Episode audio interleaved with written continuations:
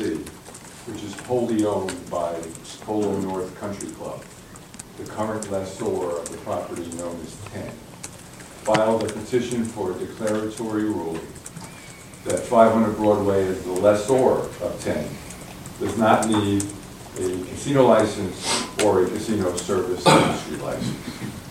We first need to look at section eighty-two B, B like ball, of the uh, of the Act, which is entitled Casino License, and very importantly, goes on the title to call it, to say, applicant eligibility.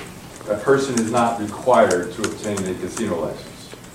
One such circumstance is set forth in section eighty-two C one. In order to show that the lessor meets the requirements for no licensure under section eighty-two C one, it will first be necessary for us to show that the tenant holds the interest and rights to operate what could constitute an approved casino hotel under the Act. It will then be necessary for us to show that the lessor does not have significant control over the approved casino hotel or the operation of the casino.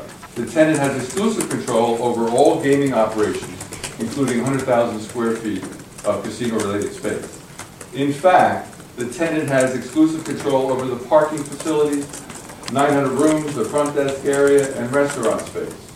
In fact, the tenant has an irrevocable license with respect to common areas in order to function as a casino hotel as anticipated under the lease.